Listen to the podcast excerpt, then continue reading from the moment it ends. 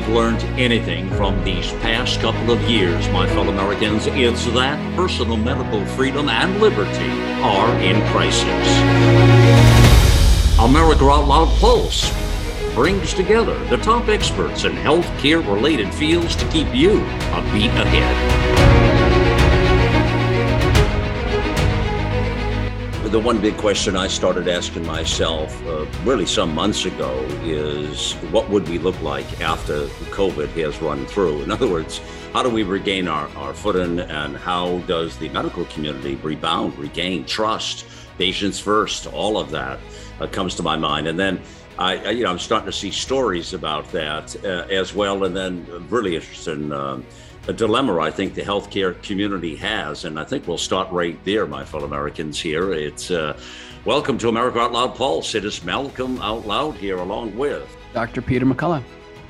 So I get this very interesting question, and I want to let's bounce this right up front here from Tracy says, My son just finished his second year of medical school and wants to be a surgeon. My daughter just finished her sophomore undergrad majoring in health science and right now is undecided to medical school and PA school. With the way the medical doctors have been captured and the physicians have become employees by our government. Wow.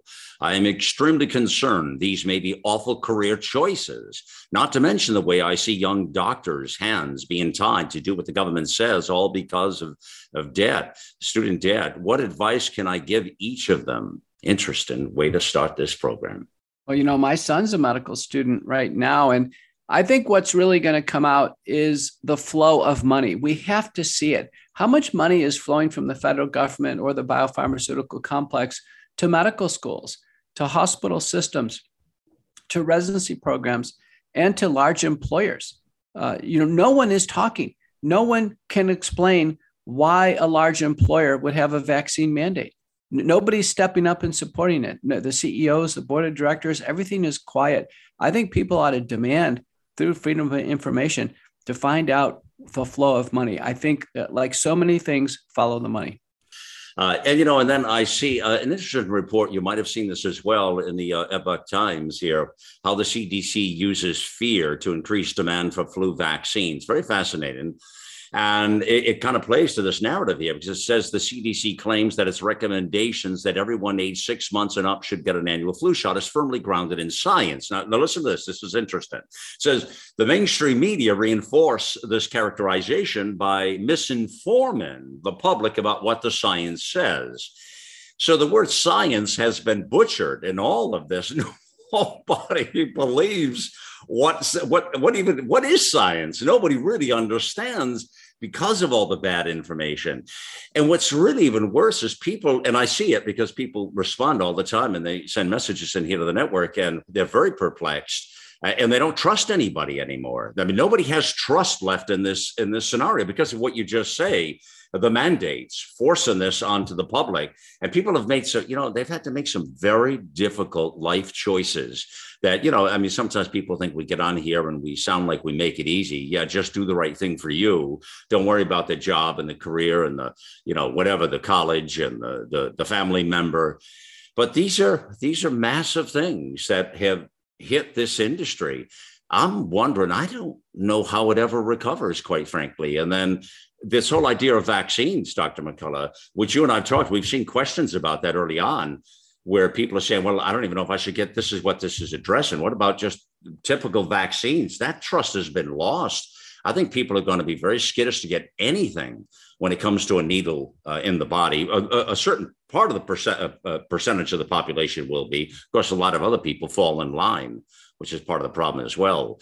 Uh, this is quite fear. This uh, people call it fear porn or whatever, and you, uh, of course, you call it mass psychosis as well, or all of this. But really, I think uh, getting its footing again and getting over this thing, I'm not sure how it happens, especially since they're still pushing a lot of lot of communities, a lot of uh, people and organizations are still pushing these vaccines and mandates, and some of them even are demanding you wear a mask. Believe it or not, at this point, it's remarkable. You know, the vaccines have become the menace. They really are. I think if the vaccines tomorrow went away, the COVID 19 vaccines, there would be a massive celebration. We'd all take a week off and just celebrate. the war is over. The vaccines, in a sense, have become a war on America. People dread these vaccines. Everyone knows somebody now who's had a blood clot, heart damage, been hospitalized, severe allergic reaction. Sadly, so many people know those in their circle that have died with the vaccines. You know, we have a labor shortage crunch. You know, right now the labor market is so tight. I think people need to understand that not, you know, you don't have to work for a large employer anymore. Uh, the labor market is tight. There are jobs wide open everywhere. You know, I sort of relate this problem we're talking about here up front. you know, I, I, give you an example here, and it's an interesting example, and then we'll move on here. But, uh, you know, my son for a lot of years was talking about for many years he wanted to he loved he loves people wants to help people. And he was talking about getting into law enforcement. This was a, for many many years actually in a, in a young age. As a lot of young boys were fascinated with that field and wanted to become and help you you got to have service in your heart. Well just like healthcare it's the same thing uh, peter. It's the same thing. You you have uh, you know that sort of love for my fellow human being in your heart you want to help people. And you want to do that for years. And then when that industry became on fire and it no longer became, you know, uh, the right uh, career choice, as this first question from Tracy says, and now he's pulled right off of that. And I'm thinking about, in other words, little people, little boys, so children, little boys that want to grow up to be, you know, first responders. Here's an example, Peter: first responders, or be a, a policeman, or be someone in that in that field that that's another industry that has been hit really really hard for trust and a lot of people are just not engaged anymore. It's the same thing in the healthcare. I wonder how many little boys now will want to grow up uh, to and i wonder how what kind of a shortage this will create if they don't get into healthcare. I don't know. Clearly there are opportunities here but back to like what Tracy says, if everything is being ruined, uh, ruled, and well, you could say ruined as well by the government, and they're uh, uh, you know obliterating our healthcare uh, you know uh, trust and our reputation that we have it's anybody's guess so i i'm just i, th- I think that that whole feeling you know when you're a little child and you're going to grow up to be a, a great doctor or a, a, great policeman or a first responder of some sort that's uh it's, it's it's a tough place to be i can appreciate tracy as a mom thinking about her kids and thinking you know what do i do uh, do I encourage them there? Do I go another way? Would you still encourage somebody today to get into healthcare with all things being equal what they are? It's always been said that if you find something you love, you'll never work another day in your life. And I think there are and always will be pathways where people can achieve their goals. I I think right now we can't look at things as an impenetrable system. We still are individual human beings. We all make a difference. Uh, you know, to be a doctor, to be a medical doctor, is the highest level of education and training and retraining and certification than any profession in America, in the world, by a mile. There's nothing close, Malcolm. There's nothing wow. close. So I can tell you, people who want to climb that ladder, and the talent pool is ubiquitous. You know, a, a tiny fraction of people who apply to medical school get in. And it is the most arduous and most expensive pathway that anybody could take to be a professional. And I can tell you, on the back end, the financial uh, rewards are not uh, anywhere near uh, worth the investment going all the way. People who do this do it out of a, a passion and a commitment yeah. and a sense of beneficence to society. And I have to believe that where there's a will, there's a way. Yeah, I, I, love what you say there. All of it, all of it, including and and back to the best advice. Actually, we just gave this mom here, uh, Tracy, is that it is so important in life. And I learned this as a young lad myself. Uh, of course, wasn't quite yesterday, but I did learn this lesson that if you really do what you love and you do what's in your heart, you'll never have to work a job in your life. So for me, for instance, in my as an example, I have never really worked a job because I've done what I've loved all my life, even when it, when I was running advertising and marketing before I directed and produced radio and got into all of that on the network here as a host and you know having my voice make a difference uh, I guess in some ways I would be like a first responder almost as well, depending on what we're talking about. but uh, I, I, do think that's an interesting way to look at it. But it, everybody, so Tracy, the best advice to your children is they should follow their heart. They should follow their heart, their soul. What what is what do they really want to do in this lifetime? And that, that kind of plays against two parents who sometimes push a particular field onto their kids uh, because they think they have to be this or that. That's a great lesson here in all of this to remember moving forward. So it is a good lesson for all of our kids. Uh, and I, I do, and the other thing about the healthcare that uh, Dr. McCullough is talking about there is so fascinating because uh, the commitment, you know, and, and uh, you know, it's, it's, important to say this. I remember growing up again where people would say, uh, like, well, you know, look at the cost of that doctor's appointment, or you know, they're so expensive. Why do they make so much money? Or look at the house they live in, or this or that, you know. And I would always say, even as a young lad, I would always say, uh, you know, well, if you want to make that commitment in your life, if you want to go ahead and make that commitment to your to your education and all that you have to do to become a medical doctor and commit your your your lifestyle and soul to it, then you are entitled to whatever benefits you you may you may uh, uh, retrieve from that. I mean, that's the way it is. So, I, I, and I've always said that, Peter. Always, always said that. So it's important to say here as well. I think. Well, welcome again here to America Out Loud Pulse here. Uh, this is our, uh, well, famous Q&A now, I think, that Dr. McCullough and, uh, and I do here. So our 26-1 here today, still counting, by the way, here. Uh, this one coming up here is from Dan. He says, uh, uh, I offer one educational suggestion to consider for audience and ask one question about my approach in a particular COVID discussion. First, I fear that most people don't understand the meaning of either the phrase follow the science or simply the word science. Quite a good segue, you might say, friends, huh? So please consider using the phrase scientific method. Now, listen to this scientific. So, this is a listener that understands the word science and what's happened to it. So, you're saying, please consider using the phrase scientific method. Please consider explaining to your audience that an opinion or hypothesis is only the start of the scientific method and is not useful until it is validated by the scientific method. Interesting way to difference, differentiate the early science from a scientific method. Secondly, our retiree luncheon recently reconvened, but one of our members is adamant that asymptomatic transmission of the current SARS CoV 2 variant is real and the vaccines are safe and effective based on science. Again, he cited expert opinions as evidence but could not point to conclusions from a study, the applied scientific method. So, as a frontline protest, I have decided to announce my suspension of attending this gathering until this particular retiree can validate his opinion uh, with conclusions from studies that follow the scientific method. Do you think my approach is an appropriate and bold enough way to say stand up for the truth? What do you think? I can tell that that listener is a scientific doctor of some type, whether medical doctor, a PhD in physics or chemistry or biochemistry, engineering. So science is the field of inquiry. The, the tools used in science is the collectively considered the scientific method. What uh, I agree with him that the term has been just kind of tossed around. I like the idea of medical literature or clinical science uh, that we we really are talking about medicine, which is way different than physics. The two major divisions in um, in scientific inquiry in the way of thinking is called deduction and induction. This is very important.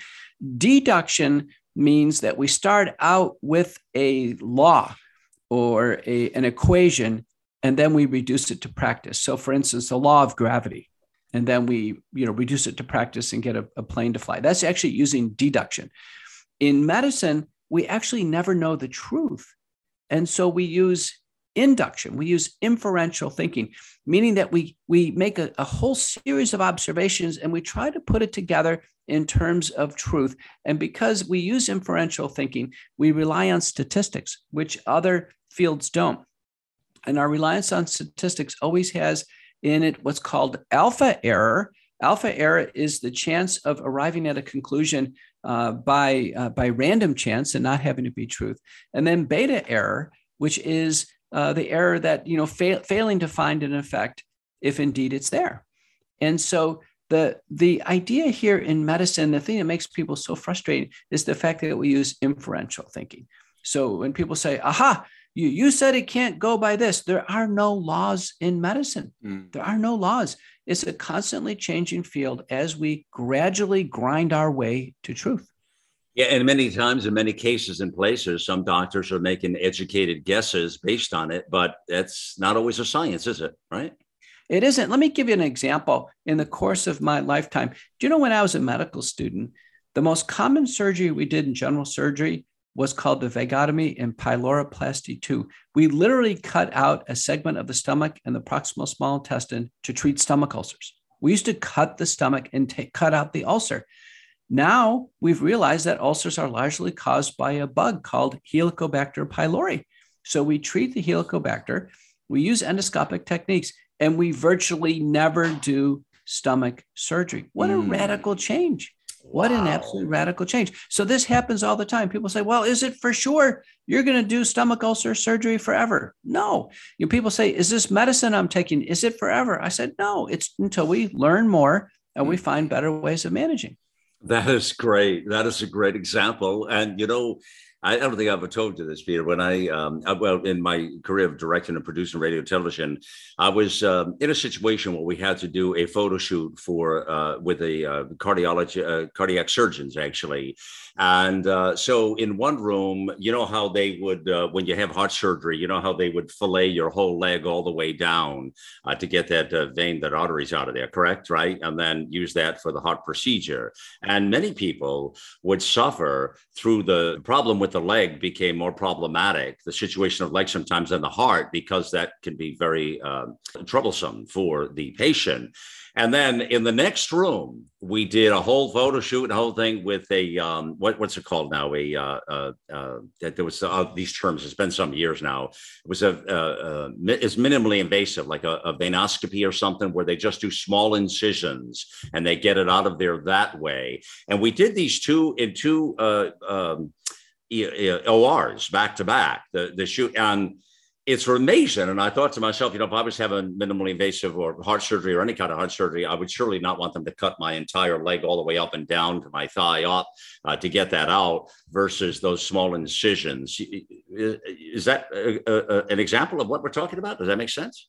Absolutely. And, you know, when we look at the science or the mm-hmm. scientific methods applied to those two techniques, there's been a mountain of studies of endoscopic vein harvesting versus the open removal of the greater saphenous vein yeah. it's actually inconclusive. It's inconclusive. You can't actually show that you know one technique is better than the other. But you know what? People went with the endoscopic harvest because it was so much more intuitive and so much easier for the patient. So th- that is a great example of how medicine is both an art and a science. The art of medicine said the endoscopic uh, uh, graft retrieval is a better approach. Yeah, the well, science, the science or the scientific method never supported. Well, for me, it was. I'll tell you what. Just shooting the photos and all of that up close in front. I said, "Well, if I have to have that done, I know which way I'm going. Uh, it ain't that way. I can tell you that it's this way." Uh, and a lot of those minimally invasive procedures were coming out. Uh, I, you know, I remember back to those days uh, which you know I, have actually been. It's funny, you know how when a cardiac surgeon, I, I you'll chuckle at this, probably Peter. You'll probably find this very unique uh, for yourself, but like, all right, so cardiac surgeon is so at home and so comfortable in the OR. That's just their place. It's who they are. It's what they are. They're ready to save lives. Back to where we started. The, the, the they surely have their heart and soul in their career, and, and it's all there. And you know, and, and I'm thinking I've actually been in those ORs, believe it or not, where I was having a meeting with the cardiac surgeon, and I've actually seen the chest cut open, and I've seen all of that happening with the with the heart procedures, and at the head of the patient, all scrubbed and ready, what have you back there, as they were operating, having a meeting with the surgeon. It's the only time they had, and I could you see me there, Peter, fully gowned, right? You just visualize just Malcolm said, fully gowned, mask on, everything else going on. And I'm actually having a conversation with the cardiac surgeon as he doing this, and they are so disciplined at what they're doing that it is remarkable. And we were doing this uh, study on it, and I'm right there having a meeting. I mean, is that crazy or what? You know, if anybody complains about the expense of medical education or the financial rewards on the back end, they need to go to the head of the bed and watch a cardiac surgeon. Take a human heart in their hands yeah, yeah. and understand what is the value of doing that. It's no different than having an expert, a pilot, navigate a storm and pull that whole plane out of a peril. You know, there are certain edge occupations. These people live on the edge. They make edge decisions and, you know, there are not government guidelines that tell that surgeon mm-hmm. that he needs to uh, do this at this time to save that life. People, I have to understand medicine is an art and a science, and clinical judgment plays a huge role in delivering high quality patient outcomes. That is great. Really well said. They're critical thinking. We're talking about critical thinking and the action from that critical thinking that saves lives uh, is remarkable. But you did, you see, you didn't know I had all that uh, vast experience. So now the next time you need a good second opinion for a heart patient, you just give me a ring, Peter. I'll see if I can help you out there. Uh, but uh, this, by the way, Dan says uh, Dan ends that with, uh, and, and I just want to the one sentence he ends with: "I thank you from the bottom of my heart for the education you have provided to the world." You know, people never lose sight about that to, with you, Dr. McCullough. They never lose sight of the fact of your commitment on you using the word science very carefully, looking at the evidence and making a, a, the calculus and being able to talk to people in a respectful way. That's why you have become such a god in this community. People just really they appreciate your trust and your value. And as a gentleman always you're always a gentleman that's important to be said. And I see that from listeners. I see it more than anybody because of the outpouring that people say here. So, anyways, and I know you're you're a humble person, but kudos to you, brother, for everything you do. And listeners know what I mean by that. They surely have followed you uh, through all of this. There are microbes in the air and they're in your house, and the Genesis Fogger is the solution. This is a mobile fogger that uses a unique technology to give a non toxic dry mist to cleanse the air and cleanse your rooms of microbes, whether they be bacterial, fungal, or viral, including SARS CoV 2, COVID 19. So go to the Genesis Fogger website and use the promo code OUTLOUD for a discount on your purchase of the model and get going with a cleaner house as there could be more microbes on the way. We're concerned about not only the current pandemic, but future ones. So let's get real, let's get loud on America Out Loud Talk Radio. Here on America Out Loud, we emphasize optimal health, and air is the most essential element for life. The average person inhales over 35 pounds of air every day. Yet we seldom think about how to rid the air of pathogens swiftly and safely when we need to. The Genesis Fogger Plus HOCL is the only way to quickly and naturally restore air to its optimal condition. Visit genesisfogger.com forward slash out loud for a free ebook on everything you need to know about HOCL and receive a 15% discount on the Genesis Fogger with promo code OUTLOUD. With Genesis, you'll be ready for what's next.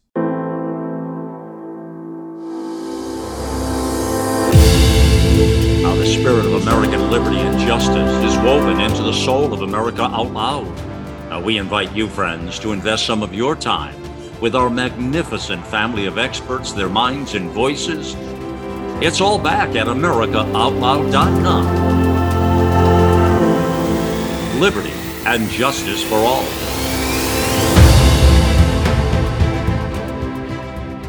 We wouldn't go a day without washing our hands, brushing our teeth, and washing our nose. Well, wait, we wash our nose?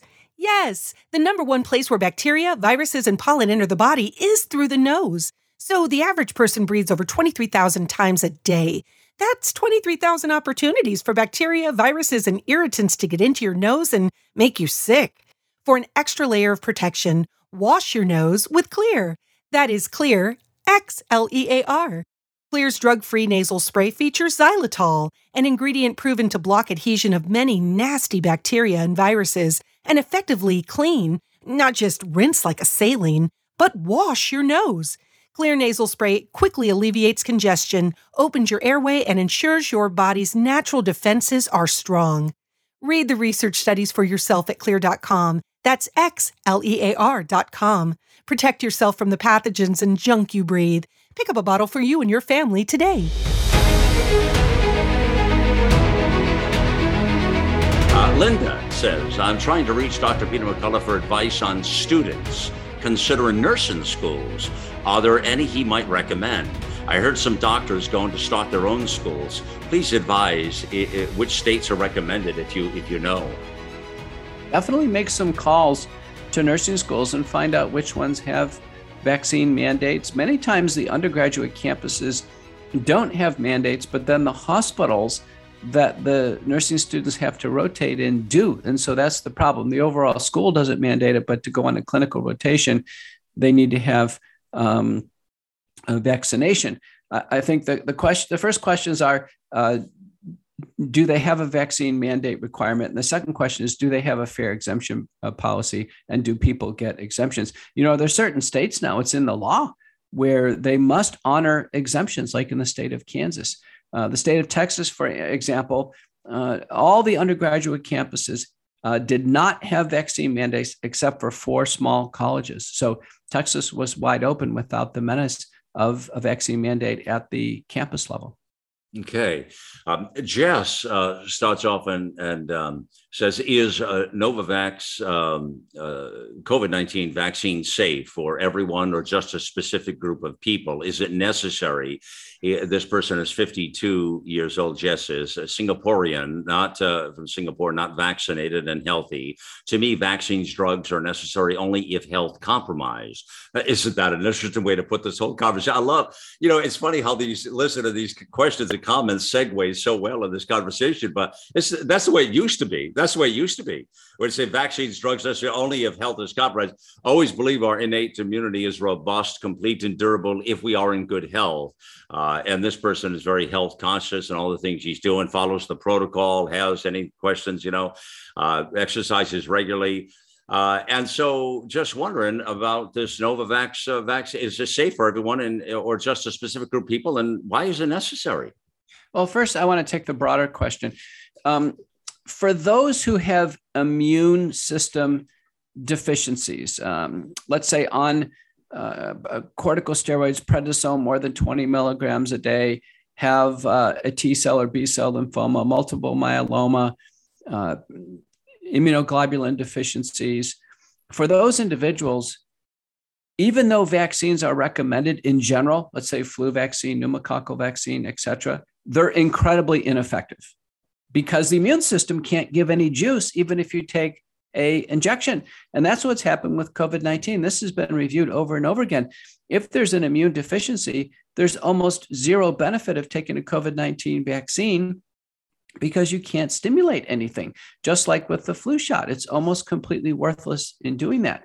Now, the scenario that I think is more um, relevant is a what's called a consequential scenario. That is, if one does get SARS-CoV-2 or COVID-19 infection, are the consequences in that person sufficiently grave that we would want to do everything we can to protect them? So, for example, if we had a patient who uh, had chronic lung disease, let's say an adult with cystic fibrosis, where the lungs are basically uh, very, very compromised, they're on oxygen at night. Uh, they're on multiple medications for cystic fibrosis. You can imagine a pulmonary infection with SARS CoV 2 could just be that could be it. There's no reserve to manage that that hypoxemia or that low oxygen level there's no there's no reserve the same thing with emphysema heart failure patients with prior lung resections those are the individuals where you'd say wait a minute the risks are sufficiently high enough maybe we should consider one of these vaccines enter novavax Novavax is an antigen based vaccine. Everything that I know about it right now shows that it, it does cause a significantly sore arm, and it did provide protection against the legacy variants of SARS CoV 2. What we don't know is does, does Novavax provide any protection against the mm. modern variants? And one of the things I've been tracking the safety reports with Novavax, we so far we have not seen these severe uh, systemic reactions that we've seen with the genetic vaccines. And uh, we're still waiting for more data, but so far, you know, out of a, a, a class choice, uh, Novavax may ultimately be a safer choice than the genetic vaccines. Well, part of the problem that I believe is a lot of these vaccine manufacturers weren't upfront. They didn't admit, they didn't even tell you what was in the product. And yet it was being pushed out there into bodies. I mean, there's something very egregious about all that, Dr. McCullough, don't you think? I mean, come on you know? Well it's true particularly with the genetic vaccines which were brand new technology. Now with novavax it's simply giving an antigen. It's giving the spike protein in five microgram dose. It'd be like giving a tetanus toxoid right? You're giving a certain amount of tex- uh, tetanus um, toxin. Or it's an antigen based vaccine. It's a little bit more understandable than a genetic installation for the code for the spike protein that's interesting. So that's a great way for people to understand uh, as, a, as an alternative choice when you have to back to those life choices that may be one of the one of the conditions to really look at. And, and and let me just and I just I wonder here now when you mentioned the spike protein and in regards to Novavax, I've always uh, under the impression that the spike protein is not good for our body, but in Novavax is that different somehow? Well, the Novavax is giving a limited amount of it. You're right. Okay. None of it is any good for the body, but the theory is giving a limited amount could form some immunity. It's just like tetanus. Okay. You know, tetanus is not good for the body, but giving a little bit of it in a tetanus shot can provide immunity. That's the leap of faith with the Novavax. Also, there's a Corbavax vaccine out of Baylor College of Medicine in Houston. I would have more um, hope for these, at least in terms of being safe and not causing this this uh, either uh, long lasting or even permanent genetic installation into the human body. Yeah, wow. Uh, so that's that's uh, interesting, and I, I, like the way we we just position this right now uh, within your your health and um, uh, the the importance of it that I'm seeing. In other words, uh, sometimes we have to make these decisions and choices, and a lot of you out there are asking, "What is the lesser of evils?" But the thing is, if it's one thing I've learned through all of this, if we really take care of our health and our immune system, uh, again, enter healthy cell, uh, then we're in better shape. You know, years ago, before COVID, pre-COVID, I, you know, yeah, I exercise, walk, do all that. I was been, I was been a pretty uh, trimmed guy, uh, conscious of it, probably because I seen family members. You know, growing up as a boy, you know how you see family members, uh, Peter, where you see they're they're not in condition, uh, they're overweight. Uh, a lot of people have those challenges, and I thought, yeah, I don't want that to happen in my life. So I've always been conditioned for that in my mind but I really didn't take a lot of the vitamins and stuff. And uh, then, you know, what happened for me? Oh, about just over four years ago, I had the CEO of Healthy Cell on, and we were talking about aging, aging, and how we age. And that's when I got really engaged with this. This was really obviously pre COVID, uh, but you can see where my mind was and it was all about aging and i really the light bulb went on for me uh, went went totally on because then it was like the condition of our cells if healthy cells provide us that sort of longevity and, and not only longevity, but the quality in our life, why we're here. Well, that's that's got to be the closest thing to, I guess, what you'd call the fountain of youth that we many people have been looking for and never did find, right? This might be the way. So that's when I started engaging a healthy cell and actually started taking it uh, as, as a person, you know? Yeah. You know, you could look at it this way. Yeah. If you take all of the uh, essential amino acids, the essential fatty acids, and the micronutrients and vitamins, and you completely subtract them, each one, one by one, you actually get disease. So, for instance, if you subtract, wow. uh, uh, let, let's say you subtract uh, vitamin C, you end up getting scurvy you subtract B vitamins, you get a pellagra, mm. uh, and you just keep going and going. So the idea is they all are essential. And the question is in our diet, are we getting enough and are we absorbing them and enter healthy cell? You know, here it's just one of these good insurance policies. Even though the diet may be good, uh, why not get that insurance factor that the body is fully supplemented and optimally supplemented with everything it needs. I want to bring one uh, uh, citation into this discussion. This paper just hit the uh, peer reviewed published literature. It's by Powell Jagielski. And the title of the paper is Associations of Nutritional Behavior and Gut Microbiota with the Risk of COVID 19 in Healthy Young Adults in Poland. And it's a very careful nutritional study that concluded that a healthy diet and physical activity resulted in an 86% lower risk of COVID 19 compared to those whose diet was not balanced. So it just supports exactly what you said, Malcolm. Yeah, I, I just can't, you can't speak enough about it. The immune system, and the, uh, if we've learned one big lesson from this whole thing, it's got to be, friends, it has to be, it has to be that if we really have taken care of ourselves, we're in a better position to put up with whatever the fight is coming forward, whatever they're talking about. And I know there's all kinds of things. People talking about monkeypox now, they're talking about the viruses.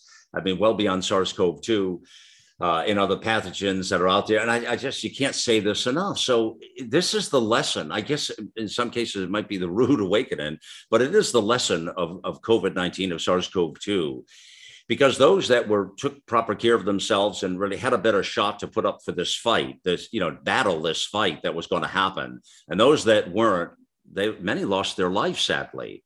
That's the lesson of humanity i think is what i'm suggesting to you. And so I, I I have learned a lot through all of this, and I've, I've been on the front lines of these fights, and I started talking to listeners early on about trying to help them through this COVID because I felt it was going to be a, a gut punch to humanity. And boy, was I ever right! I I didn't expect it would be so bad like it had become, friends. But I knew we were up for a challenge when they started to lock down the dog park in the communities uh, and all of this nonsense. It got pretty radical out there.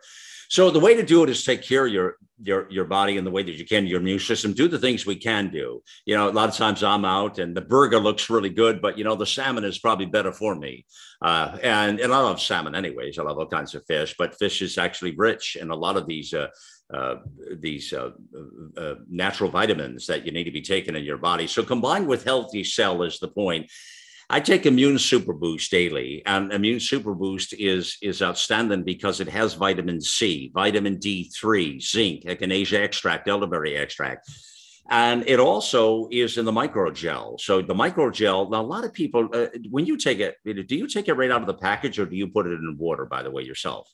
I take it right out of the package. Uh, I, I almost, you know, I'm a runner and I'm used to running 5K races, 10K races, marathons. And so we always take a, goo packs and other things. So I'm used to just kind of popping it and going. And as many of the listeners know, I have two very elderly people in our household, and they just take it straight up. They actually they like the taste, and they you know they feel like they're doing something good for their body, which they are. And so it's a very positive product. I mean, Healthy Cell is the type of product you want to have in the household. Yeah, absolutely. And I, I, put mine a little bit of water because I take other things with it, and so it does it saves me from taking another thing. But but I think a lot of people do what uh, Dr. McCullough said that they take it right out of the package. And that's the convenience of this product, actually, in the microgel, because it's easy to travel with. So, and it tastes good. So it's not like, oh, you know, when we were kids, you say, I don't want to take that awful uh, vitamin because it's good for me because it doesn't taste good. Here's the way you can do it. I take focus and recall as well. Long COVID is a real problem for anybody who's had it. And back to the nutrients of your brain and the functionality of that. Focus and recall is very, very important. And it's got more of a tangerine orange taste. I take that every day, absolutely every day. I need all the brain power I can get here, friends as you can imagine. And so I take that every day for sure. Uh, and the other one I take uh, quite a bit now, and I really love it. I know Dr. McCullough talks about a lot is REM sleep. And man, this thing is highly effective. And I'd never taken sleeping pills in my life, but this isn't a sleeping pill. This is very natural, which you've talked a lot about, Dr. McCullough. You've talked far more about this REM sleep than I have. You love this product. Right. But there's a way to take it. I really want to get this point in. It's not like a sleeping pill where you take it on demand. This is something you want to take every night before you go to bed. Take it, then brush your teeth, go to bed, and do it consistently. I tell patients, listen, you, you know, you got to do it about 90 days and get the body into wow. a good sleep cycle. Remember, REM sleep supplement, supplement doesn't put you to sleep, but you get a better quality sleep. When you get a better quality sleep, there's less stress hormones during the day, the following day, then the next night you get a better sleep. And it's a it's a very positive cycle. But take it every day without missing any days. And I can tell you, after 30, 60, 90 days, wow. Yeah, well, it is wow, and you know it's funny how you position that so as the doctor. You just you you're able to put it out there so well. So you you say it uh, remarkably well. But I'm talking about the the way your your body. It's not a sleeping pill. It's not something you do radically to get to sleep. There, it, it take it takes it it rests your body it allows you to get the maximum sleep. So like in the mornings when i i'm rested and when i get up i'm rested. I i and i don't hit the ground running in a panic. I, there's something about it i can't explain it but it's a little smoother transition waking up from my sleep to, to the reality of what the world is going to throw at me. Uh, i guess that's a good way to say it actually. Anyways uh, these are all fantastic products. It's why they're such a partner here. That's why I've been on with them four and a half years. I mean, the, they've been here. It's not accidental, friends. And I, and I love things that improve our lives. You know what I mean? I want things that help us out. That's really the important thing here. For me, it is personally. Uh, so our listeners get 20% off that first order. Just use the code OUTLOUD. Uh, the banner ads back at AmericaOutloud.com as well. You can click that and get the 20% off or use the code OUTLOUD. Either way, and you're entitled to that as well. Uh, stay healthy in your cells, the agent of our cells. The healthier our cells, the better we age. Uh, listen, I want to look young. I want to stay looking young. I have never had any work, but uh, we'll have to do a show on that one time. People say, well, when, when do you get Botox? You any work? Man, I don't know. I just take healthy cell, man. That's all I'm doing. They say, well, you look pretty good. Yeah. Well, I, am not too old yet. So I'm, I'm, I'm holding on. I'm holding on. We're going to push right forward here with other questions now. And uh, the Dr. McCullough, that was, that was really uh, interesting uh, coming through some Malcolm, of Malcolm, I want to make one additional point. Yeah. You know, we've talked about diet and uh, I quoted that paper from Poland, and then the use of intelligent use of high quality supplements. But there is a huge role for exercise and fitness, both mm. aerobic yeah. and strength fitness. And if anything we've learned through the pandemic, it's survival of the fittest. You want to be out there exercising and stressing your heart and lungs because heaven forbid i just had a dear friend uh, today just contacted me as dr mccullough I got a fever of 103. I got it. Well, listen, you know, you're in your 60s, 70s, 80s, 90s. You know, fever of 103 is a stress test, and the body has to be physically fit. Yesterday, you know, you got a sunny day in Texas. It's it's hot, but I go out there. I ran. I ran miles and miles and miles. I came back. Uh, I had my 98 year old father in law. He was on the front porch. I put him through wheelchair aerobics. I said, let's see And I put him through. And while I was doing some uh, st- uh, strength and core exercise, I was making sure he was exercising. And even if you're in a wheelchair, Malcolm, the body can be exercised. I love it. I love it. As you listeners know, I walk every day. I walk with my wife, who went through a couple of bouts of COVID now. And as you know the story, friends, almost lost her. That's another thing. You really have an appreciation for life. I was looking, you know, just last night, we were moving some things around as we were moving our studios and, and uh, home as well. And, and, long story short, uh, I seen how, the way she was engaged. She's so engaged with things. You know, Peter, I was just looking at her from a, uh, from across the room, and I was thinking, you know, she's a remarkable woman. Everything she came through, and appreciating those little moments of time. And I just, I don't know, there was something about it, the way she took control of the situation. And to thinking I almost lost her through all of this and to see her reaction to it, it just gives you such an appreciation for life and our fellow human beings and how blessed we are, really. You know, I, I have to say that that's the reason to go into medicine and nursing and all of these fields. That's the reason to just people have asked me, Dr. McCullough, is it worth it to have you go through everything you've gone through, have your career dismantled over the last two years? I said it was all worth it if I've helped just one person. And D is that person. Amen. That's exactly it. And uh, what Dr. McCullough is referring to there is uh, uh, many of the calls I had to make to him to uh, because uh, we were really on the edge of things. Uh, just barely escaped a ventilator and medical and a, and a, coma, medical coma. So it scared me beyond scared. I, I just didn't want to continue. I, I, don't know. It's hard to explain, but he is somebody I've known since we were very young children in school. But still, you, you just don't want to lose those people along the journey of life, you know, friends. I mean, really want to do all we can. Uh, this, uh, you know, I, maybe I miss my profession. I love people. I love to be able to make a difference in somebody's life. I think people know that. People say, "You have a heart." Well, yeah, I have a heart for sure. I love people. Uh, let's move on to Chris. Says um, my question concerns the effectiveness of natural immunity to the Omicron variants. About 4.5 months after recovering from Delta, I contracted the current variant of Omicron. I'm in my 70s and recovered from Delta using recommended supplements since I refused to get vaccinated. Symptoms and duration were different. Delta caused loss of taste, smell, low grade temperature, severe headache, as well as days of extreme fatigue, weakness.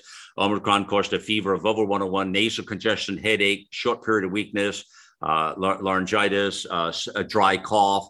And he's right, because this is what happened. I, I recognize all these symptoms because that's exactly what happened to my wife with both bouts of that, by the way. She had Delta and the Omicron. I tested positive both times for COVID, both Omicron. Uh, does Omicron evade natural immunity? Do I now have natural immunity? Okay, very importantly, uh, that's actually a very good description of Delta and Omicron.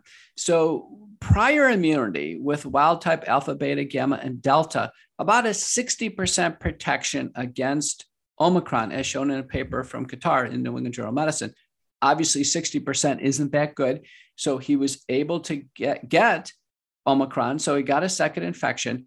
And now, paper out of South Africa has shown that if you get Omicron, you have you have a broad immunity of the subvariants under the Omicron umbrella and then back immunity, even if he had not had Delta. I want to bring into the discussion a uh, conversation I actually had last night with Dr. Brian Tyson, and he is an author with Dr. George Fareed on the book Overcoming the COVID Darkness How Two Doctors Successfully Treated 7,000 Patients. Uh, this is a great read. Chapter eight is a monograph of their clinic results in South Central California.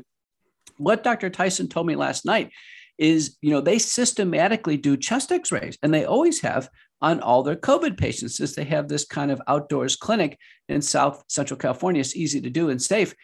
And what he's noticed is with Omicron, no pulmonary involvement. No pulmonary involvement. This is really important. So, with Omicron, that's the reason why we're able to get through it without having people go on the ventilator and get so terribly ill because the virus does not invade deeply into the lungs, the Omicron variant. Yeah, that's so important. And, I, I, was a bit paranoid when it hit my wet second time because of I was traumatized clearly from the first episode.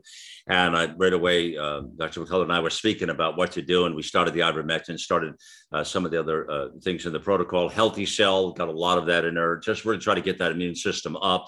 Uh, we did Cofix RX as well with a nasal to try to get the pathogens out of there. Uh, we succeeded. She turned the corner just a couple of days, by the way. Uh, it was terrific. And I thought, oh, thank God, I don't want to repeat this thing again. I, I, I just didn't have that, you know, uh, I, I, just didn't want to go through that again. I, I didn't know uh, the experience of it, of course, you know, to, the truth of the matter is. You, you know, Malcolm, I'm really glad you brought up Cofix RX and the nasal uh, virucidal and preventive treatments. Uh, I think I mentioned last time, my wife just got uh, a cold recently and it was pretty significant. And we mentioned two elderly people in my household, and I could tell you, my father-in-law with his prior heart surgery, heart failure, prostate cancer, um, all the problems that he has, he would he would actually he potentially would pass away, uh, even with a cold, a flu, or certainly COVID. And uh, my wife, we did everything possible when you're caring for elderly in your house. Uh, but my wife used Cofix RX, and she used it faithfully all the way through. And I'm convinced what it does is shorten the intensity and duration of her symptoms for her common cold, but it reduced the risk of spread. This is very important, reducing the risk of spread. I'm going to travel today. I'm going to Washington, D.C. for actually a book signing for Dr. Naomi Wolf in Washington. Wonderful event.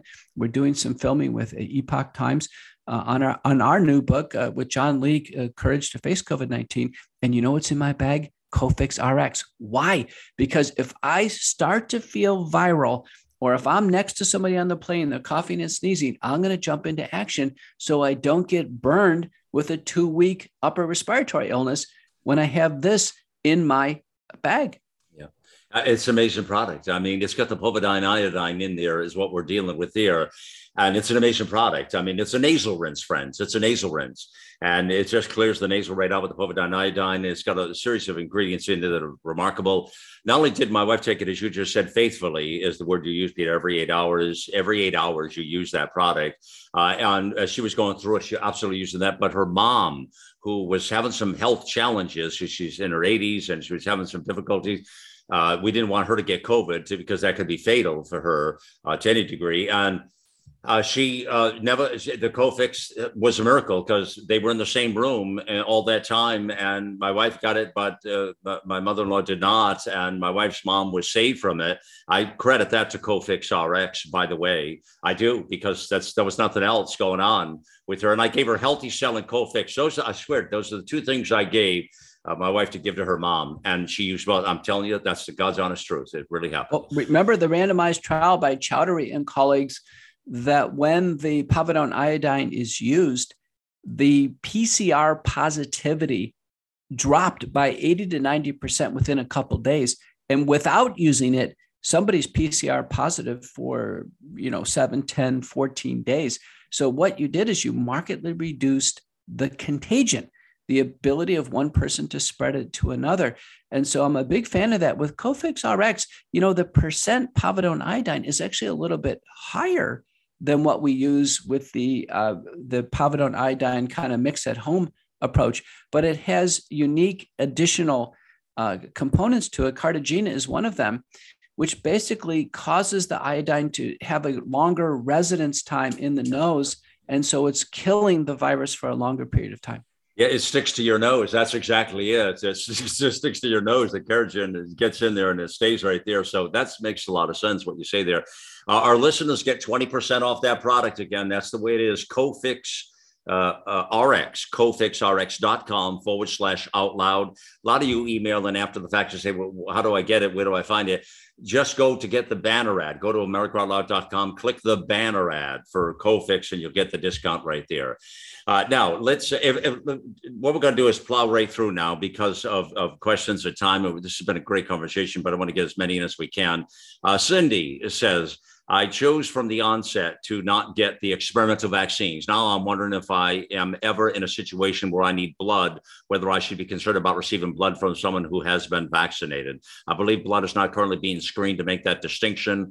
All of the current articles on, on the internet only address that you cannot get code from donated blood. Is there a risk with donated blood from individuals who have been vaccinated? Uh, what do you think? There were initial concerns. We've been following this closely, but the seroprevalence is so high, meaning the antibodies in the various blood products are so high against the spike protein that I think it's fundamentally neutralized it. We have not heard about bona fide transfusion reactions from various uh, lots of blood. I just donated blood the other day. Uh, and by the way, donating blood once a quarter is a good thing in general for most people. And it's also a way to check your antibody status. So I can't wait to find out how my antibodies are doing against COVID 19. There you go. Oh, terrific. Uh, uh, Molly says, Thank you, Dr. McCullough, for being America's rock during this challenging time. My in laws are sick with COVID. They are fully vaccinated, and almost everyone they spend time with is as well. They are having multiple symptoms, including GI issues, nausea, loss of appetite, diarrhea. Is there any medication you suggest specifically for the GI issue? You certainly can use Imodium or Imodium AD for control of diarrhea. What I've uh, found very useful is a very inexpensive prescription called Colesevelam. Colesevelam is also known as Welchol. It's a cholesterol lowering agent. Considered a bile acid binding sequestrant. Uh, but just one uh, large tablet twice a day, colesevelam, the doctor can prescribe it. An additive benefit does lower cholesterol over time, but it seems to regulate things. We know that if there's GI involvement in a paper by Lowe and colleagues, where I am a co author, GI involvement portends actually more serious illness. There's a greater viral load in that person. And by the way, the virus does come out in the stool and it's measurable in wastewater. There are published uh, studies on that. Okay, all right. Cook says, and you know, I came down with COVID last Friday. See, people are still getting COVID. It's it's it's unbelievable. Still, I, am still blown away. I am following the protocol: uh, the zinc, the vitamin D, vitamin C, quercetin, uh, ivermectin. All of these are per day, the, the various doses. I have also tried a nebulizer with one drop of the povidone iodine in, in the saline. I have had a dry cough and a fever of up to 101.8. Uh, this morning I woke up in a bath of sweat. Uh, my fever was nearly gone at 99. I felt good and had an appetite finally. However, as the day progressed, my fever returned and is currently at 101.5, uh, 101.5. I feel very sick, and um, but I'm breathing well, but I feel quite cold. Is there anything else I should be doing? Well, if this listener is following the full McCullough protocol and taking hydroxychloroquine or ivermectin or, or Paxlovid plus doxycycline, azithromycin, aspirin, colchicine, prednisone, have all these medicines going, but there's still a fever. Mm-hmm. This has been studied. The fever is best treated with a non-steroidal anti-inflammatory agent over Tylenol. So most people want to grab Tylenol. The, the non-steroidal agent I like to use, as shown in a paper by Fazio and colleagues, published in Medical Monitor, I'm a co-author. The one I like to use is naproxen sodium or Aleve naproxen sodium blue gel caps, 220 milligrams. Take two capsules every 12 hours for the fever. It does way better than Tylenol. You can get the generic, it's inexpensive at the pharmacy and use that. Yeah. Yeah. I used it with my wife all the way through uh, based on uh, Dr. McCullough's recommendation. It was remarkable. She did really well with that. Um, so it, it, absolutely works. And, uh, and, and the, um, the fevers. You know, the thing I wanted to tell uh, Cook is that COVID is not a two day thing. It's not a two day thing. I'm like you, Cook. I was very impatient. I, I, I, hear you when I had it. It's not a two day thing. it took me weeks and weeks and weeks to regain my my full cut. Now I, I I struggled through that, but I was still was functional.